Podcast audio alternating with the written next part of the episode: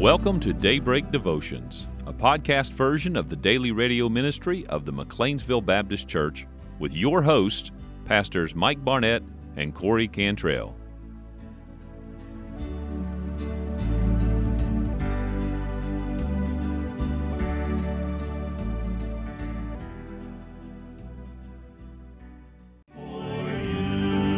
Welcome you back to another week of the Daybreak Devotions here from McLeansville Baptist Church. And I am glad to welcome you, Pastor Mike Barnett here. And this guy over here is glad to welcome you. I sure am. The AP. The AP. The what one and stand only. for? Associated Press? The associate pastor. but Uh, sometimes I feel associated pressy. Speaking of Associated Pressing, Uh huh. is it all right if I get controversial first thing on Monday? I wish you would. Well, I was just going to mention that we've been slowly working our way through The Chosen season three. Ah. You know, it, it's funny because I was the first one around here that started watching it, and now I'm farthest behind. everybody else is already way ahead of me. Yep. But uh, yeah, we just finished episode three or four, the unclean part one, and so it's Jairus's daughter has just died. Uh huh. You got the woman with the issue of blood that is about to fall apart, and Jesus is about to walk through the town. I mean that that's not happened yet, but that's obviously going to be part two. And I was just thinking about that when you said Associated Pressing, made me think, man, this is going to be good. Even when you know what's going to happen, Oh, you I'm- know it's going to be good. I'm telling you what. So I remember the build up to part two. I had to I had to think about what the episode was, but when when you explained it, it doesn't disappoint. hmm I mean, every everything that you know you've got the build up for of like, man, this is just going to be powerful. It's that times two. I, that might part two might have been one of my favorite episodes of that season. Well, I'm I'm going to be on it tonight. Yeah. So, question, and this won't be a spoiler alert, I don't think, Okay. for me or anybody, but the one thing that's missing that always makes that whole section of the gospel powerful is that Jesus goes to the Gadarenes and comes back and then leads. Do they do they not include that? I told you Ah, that was that's been my biggest disappointment because the the account with the maniac of Gadara. Oh, I remember the, yeah, Yeah. having that conversation. It's one of my favorite accounts in the book of Mark, and I was so disappointed that they skipped that because, I mean, that's the trifecta right Yeah. there: the the maniac, and then the woman with the issue of blood, and then the raising of the daughter. Mark five is just a fantastic. Well, scripture. you know they can't put everything in there, I'm sure. But anyway, looking forward to that. In fact, we don't do this very often, um, really ever, but certainly not in recent years. But we're actually going to have a uh, a marathon. Is it a marathon? I mean, it's like three more episodes to finish the season. Um, we're gonna we're gonna try to we're gonna try to finish the whole season tonight. So uh, there's our shout out for a Monday morning. Uh, the chosen for those of you that haven't got involved. If you've not dabbled in it yet, just Then you please probably don't know why I said controversy. Yeah, but just go ahead and just understand there's a lot of good folks that probably have a lot of opinions. But this is definitely one of those things. Don't build your opinion solely based off of somebody else's opinion, regardless of how much you love and respect them. It's it's worth trying it out for yourself. It's worth experiencing it to formulate your own opinion. I'm going to just say this, and this is, I'm not being dogmatic. I'm not making a judgment. I'm just sharing a, an opinion, pretty Mhm. strongly held opinion. I think the people that have the controversy or the people that don't like this would only be the people who've never really got to know the Lord. Because the reason I say that, I, my mind goes back to the first experience I had with it, and that was our friend Matthew Jones, Pastor Matthew Jones over in Greensboro there. He sent me a link to just a YouTube video clip from the episode where Jesus meets the woman at the well. And Oh, I watched that 12 minute video, whatever it was, man, tore me up. I mean, with with joy and, and thankfulness and Mhm. gratitude and never one time have I looked at is his name Jonathan Ra- Ramey or something? Roumie, right? Roumie. I've never looked at him and thought, that's Jesus. Yeah. I I haven't got confused about that. But I have seen Jesus portrayed in such a genuine way that the Jesus I know in my heart, I've never seen it portrayed closer. And you can't you can't do it perfectly. No. But look, yeah, to your point, there's going to be things that are not in quote not in order or they didn't say that in the Bible. Well, okay, do whatever you want to do.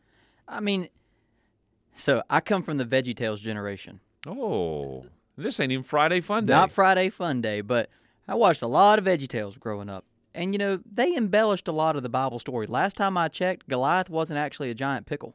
Well, he was sour though. He sure was, and he sure got in a pickle by the time it was all said and done. But you know, that's you take even a good preacher or a Sunday school teacher and and a storyteller takes the facts that are given and then encapsulates them in a way that motivates. And that's exactly what I feel like the chosen does a great job doing. They're they're true to the plainly revealed text in scripture and the story is not far fetched or so unbelievable where it's like a stretch of a like, like that would ever happen. It's within the context of believableness based on the other stuff that is clearly revealed in Scripture. You know, I was struck in that same episode by by Peter and how again, so if you want an example of an extra biblical thing is Peter and his wife, their frustration they have for each other, Yes. and Peter blows up on Jesus. Like just frustration, walks out of the house and I mean, because you're thinking, there's nobody that would ever do that to Jesus. Yeah. You know, I'm telling you. So I want to review with you after you finish your marathon because Peter's one of those characters already even in the first two seasons that you just can't help but love because it's like man that's that's that's a real raw genuine guy that is having a life-changing experience with Jesus. Season 3 Peter you just you put yourself especially as a man you put yourself into Peter's struggle where there's issues at home there's issues with the government there's issues at work quote unquote so to speak you know there's pressures and and so he's dealing with all these issues and nobody's happy with him. Everybody has their opinions of how he's doing it the wrong way. And he's not even happy with himself in the whole process and ends up lashing out at the people that he loves the most. Peter's good. And the scene with uh, the what is the primi, whatever they call him, the Yeah. Roman the Roman officer, and uh, oh, he asked him about his boss, Jesus. You know, Yeah. like why don't you talk to him about it? And Peter says, I, I don't feel really inclined to talk to him right now. Yeah. Oh man, that is such a. and there's nobody that's put that on film before. Mm-mm. And was it in the Bible? Well, not exactly that scene or dialogue, but yeah, that's in the Bible. It's dealt with all through Scripture. And what's even more is, friends, you and I know something about that. Yeah. I mean, some of us have more, maybe, maybe some people don't have a tendency to get angry with God. Or maybe they just haven't lived to the point where they've faced that before, but we know a lot of people have had that experience. And you know what it didn't do? And I haven't even seen part two, but I know this to be true. Jesus didn't give up on Peter. yeah He didn't. He didn't quit loving him. I I love Jesus' interaction with Peter all throughout that that season. You see the patient heart of Jesus throughout all of it. He's not deterred. He's not discouraged. He's not disappointed. And I think that has been what I have loved seeing the most. The way that they have presented Jesus in the show is not the Jesus that I grew up learning about, but it's the Jesus that I grew up longing for. Like Hmm. like man, The listener ought to hear you say that again. it's not that the was well said, by the way. Did you. you write that down before you said it? No, I didn't, but I should. It's not the Jesus that I grew up learning about, but it's the Jesus that I grew up longing for because you always feel like, oh man, I let Jesus down. I, I know Jesus is so great. He's so pure and perfect. He's never let me down. And I, you know, he's so disappointed with me. And you read the Gospels and it's like, man, I just can't relate with Jesus. That is what I that is what I have loved so much about the way that they represent it is because they put before you so that now when you read Jesus in the scripture, you see the patient, forgiving, long suffering, yet firm actions of Jesus. Before I say what I was going to say, I'm going to ask you a question and put you on the spot. Okay. In your watching of this, have you and your wife had moments where both of you are in tears? Oh, multiple times. Okay, good, because I was about to say anybody who watches this and you don't have multiple times of just your heart just being squeezed. I, I want to say wrenched. I think wrenched fits conviction. Squeezed fits that feeling of being loved. Yes. If you don't have that, I'm gonna be honest with you. I, I don't know if you know the Lord. Just be clear. I'm not. I'm just saying that's how I feel about yeah. it. Yeah. I think for me, there were a lot of tears shed of joy, like especially the the healing of the of the um the leper. Mm-hmm. You know, when he laid hands physically on him. You know, those there were good tears shed, but I think the one that I remember the most, where it was a major emotional experience, was when Mary backslides for a little while Mm-hmm. and then comes back and is making really kind of like the prodigal son speech of you know I, I, let you down so much. I'm not worthy to be your follower. I'm so this that and the other. And oh i wish i could remember the exact line the way that he says it. But but he says something to the effect of you know a, a redemption that couldn't make it through this is not much of a redemption at all or, or something like that way more powerful of a statement than how I mm-hmm. just butchered in the in the repetition of it. But I think that one got me because anybody that has had any kind of an experience of a walk with Jesus has felt that. Oh, and guess what? After that, Mary is just perfect the rest of the time, right? Wrong. I mean, in the same episode last night, her and the I don't know that other woman's name, the Egyptian woman, Yeah. but they're going at each other. I mean, it, it's so real and it, it's hopeful. It's hopeful because it's it's actually showing us what we already know to be true. And by the way, somebody says, "Well, I, I wish you'd get the same feeling reading your Bible, and then I'd believe you." Yep, you're too late to the game. That's why it does matter so much because I do get the same experience in my Bible, and it, the Lord is just in it. I didn't know we were going to start with this. I'm telling you, it's a great way to kick off a week, though. Well, you know, this dialogue is not completely um, out of line with what we're doing today because we're coming back to Psalm 90 uh, this morning to look at this whole thing about rejoicing in our trouble.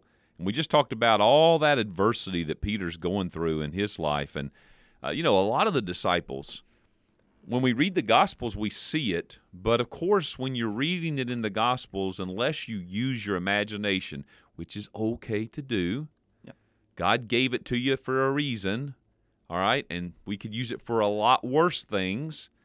But when you, you use your imagination, you kind of see and put together some things that, man, the disciples just had a lot of problems and had problems with each other. Mm-hmm. There is a lot of adversity in life. I want to just start out by saying I'm no stranger to adversity, but the reality is anyone that's living life knows adversity. It's part of it. But then add to that, as in the story of Peter that's being portrayed in this current part of that show, add to that, what if your life's work is in the field of dealing with the soul or dealing even now that's as ministers we do that, as counselors you do that, as teachers you do that. You know, there's a lot of areas you do that. But then add to that like dealing just with the brokenness of a body, so physicians and nurses and there's all these areas, uh, first responders of all kind if you are genuinely doing that kind of work, you're not only experiencing adversity in your own life, but now you're entering into the adversity of a lot of other people. Yep. And so that's where I come from when I when I speak to this today is there's a lot of adversity that we go through and live with on a regular basis. Now, this is why I say all that. I am very susceptible to being cast down. That that's the tendency because you know, as we've studied things like temperament and how we all have a different kind of makeup of our soul, I am a deep feeler. And so I can feel joy very deeply, but I also feel pain very deeply. And when adversity comes, I have a tendency to go into the, you know, the dark side of that, you know, and, and not stay in it a super long time, but but definitely stay in it longer than I would like to.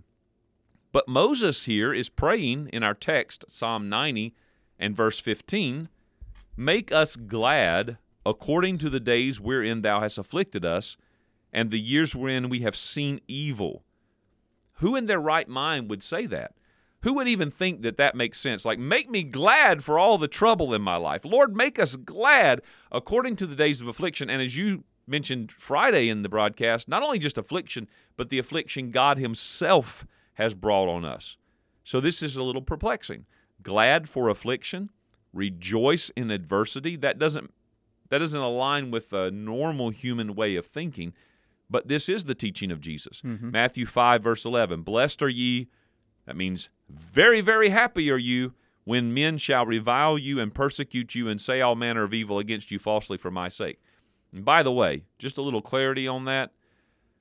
We have, you, me, and so many people have grown up hearing that verse and that kind of verse used as a way to, once we go out and act like jerks in the name of Jesus and people treat us bad, we say, Yep, I'm blessed. I'm being persecuted. And that has nothing to do with it, with that verse. Exactly.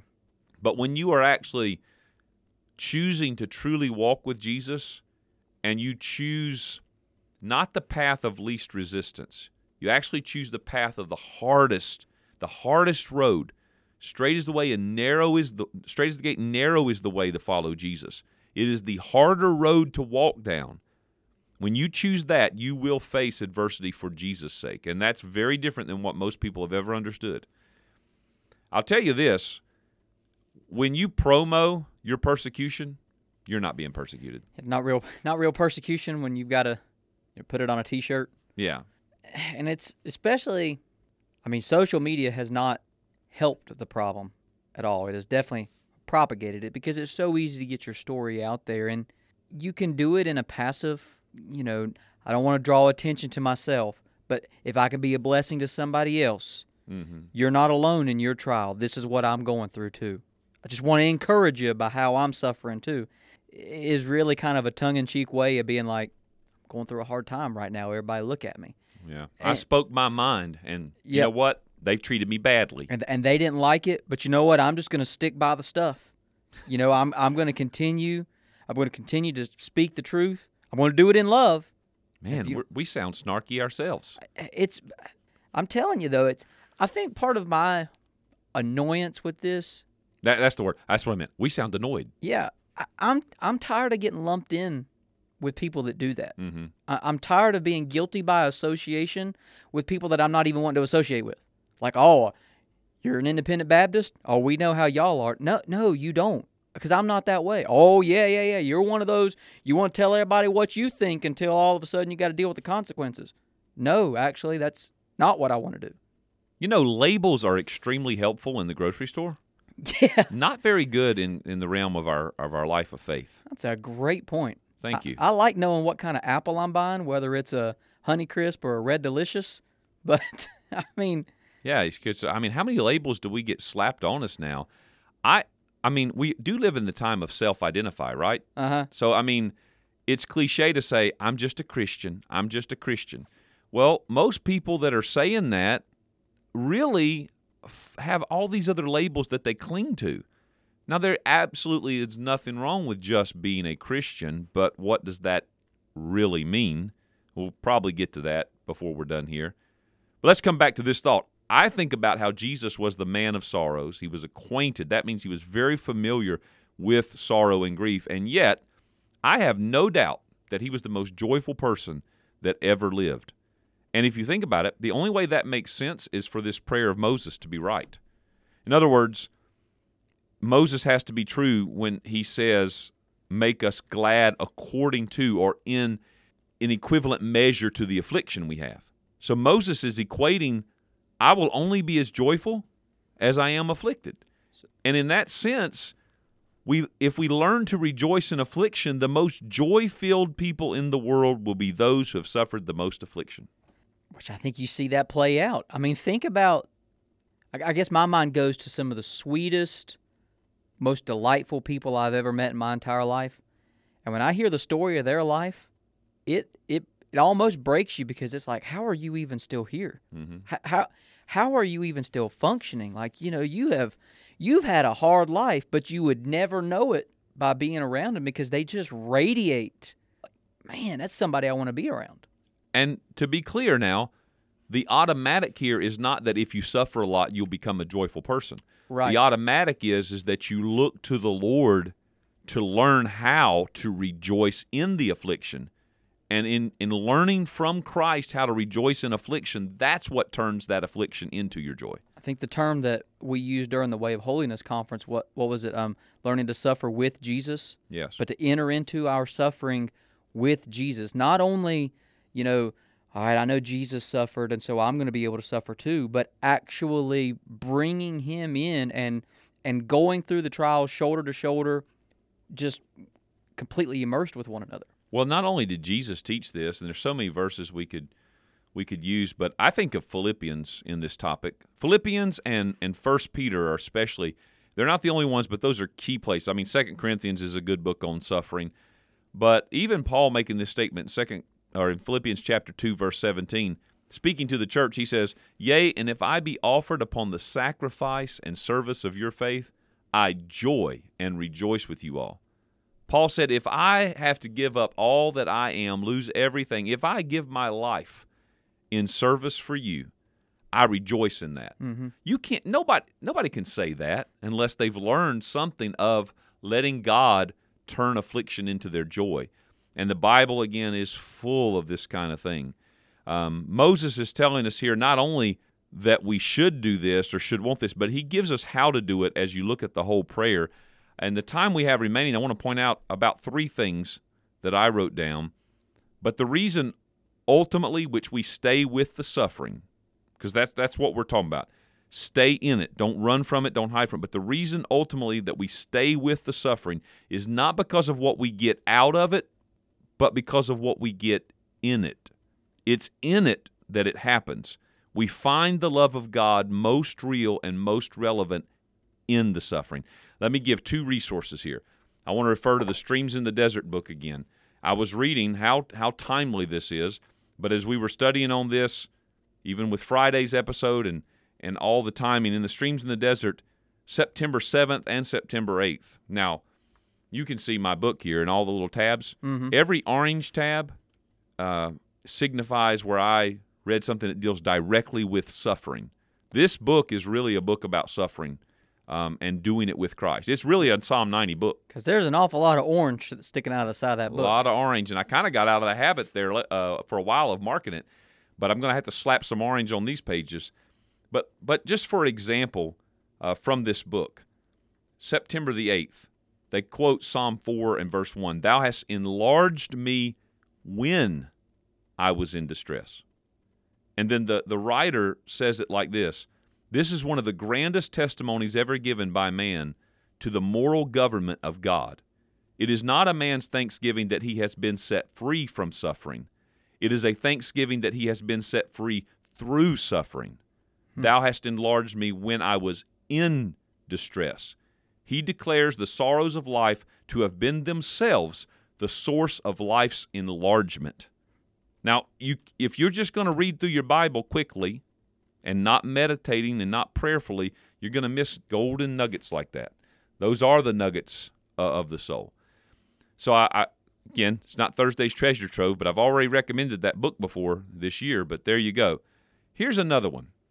Um, I was listening to the That Sounds Fun podcast that came out last week. It was an interview, and I won't remember how to say her last name. It looks like Chloe, sort of like Co- Coley. Maybe that's how you say it. But it's Dr. Alicia Britt Coley or something like that. But she's being interviewed by Annie F. Downs on that podcast. So I'll be honest with you. Some people wouldn't enjoy that podcast. She interviews some really good people on there. I've never heard of this lady before, but it was a, a book that she had recently put out. But here's something she says toward the end of the podcast. And when I heard it, I said, I got to include that. She's talking about her daughter, her 20 year old daughter, who grew up with this like desire to be a dancer. And she poured everything she had into it. She believed it was God's gift. She believed God was calling her to do this. And then there was an accident where they were hit by a distracted driver, and she had some sort of permanent damage to her. I think it was in her back. Whatever it was, she cannot dance now. She cannot do some of the things that her body just is not capable of doing it. Mm-hmm. Now she still lives a full life, but it this lady was saying how it crushed her daughter when that happened. But here's what she says in the in this conversation. She said she told her daughter, "You know, you have always been really good at living happy with Jesus. Your whole life you have lived happy with Jesus. And now you have the opportunity to live sad with Jesus. And that's okay because at the end of your life, what's going to matter it's not going to be the happy or the sad, but it will be the with Jesus. Wow. Oh, and it's not over. she she says she goes to talk about how when Jesus is baptized. So the the The book, I think the title of the book that just come out is Night is Normal. And they talk a lot about, you know, that old that saying the dark night of the soul that was written by John of Chrysostom or whatever. I think he was the one that wrote that. But she says Jesus when he's baptized in the Jordan, she said remember the heavens open up, God's voice speaks his pleasure and blessing over his son. The Holy Spirit descends down on him. We picture it as this clear, beautiful day. Uh, John the Baptist is there. The people are surrounding him and witnessing this. This is a glorious moment. But immediately after that, Jesus is sent into the wilderness for 40 days and 40 nights. And I pick up the quote here We have no record of God the Father's voice during those 40 days. Did God love him? Yes. Was his father pleased with him? Yes, he had already said so. And yet there's no record of the father speaking, but the enemy's voice is loud and clear. So, when we are in those places where we are not hearing God or we are suffering, we must remember Jesus. It is not because God doesn't love me, He loves me. He is pleased with me. It's not because I'm disobedient. Jesus' obedience was what led him into the desert. It has led many great ones into the desert. So, what is happening in the desert? The winter, the night, the barren place, and the last thing we expect. Our love for God is being purified. You see, in the daytime at the Jordan, we think we think we see clearly. We know fully.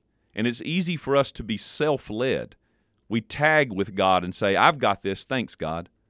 But in the night, you lose the illusion of self leading because you can't see, you can't feel, you can't hear, and you have to decide who you trust more. And when we decide in the night, I trust you, we decide in the night, I actually want you more than I want out. I want you more than I want answers. I want you more than I want healing. I want you more than I want anything. Then we fall more deeply into love the kind of love that truly changes the world from the inside. I got to tell you, the reason we quote anybody is because they say what we would want to say, but they say it far better than we can. Yep. But that right there is a home run. I said I had three things I wanted to lift out of this. We're out of time. So I guess we could finish it tomorrow.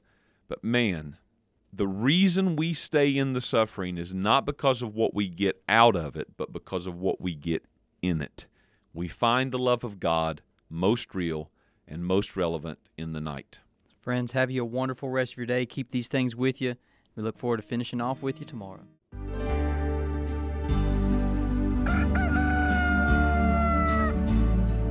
And we thank you for joining us on today's program. We hope that you'll tune in with us each and every day right here on Daybreak Devotions as Pastor Mike and I will discuss various topics in God's Word.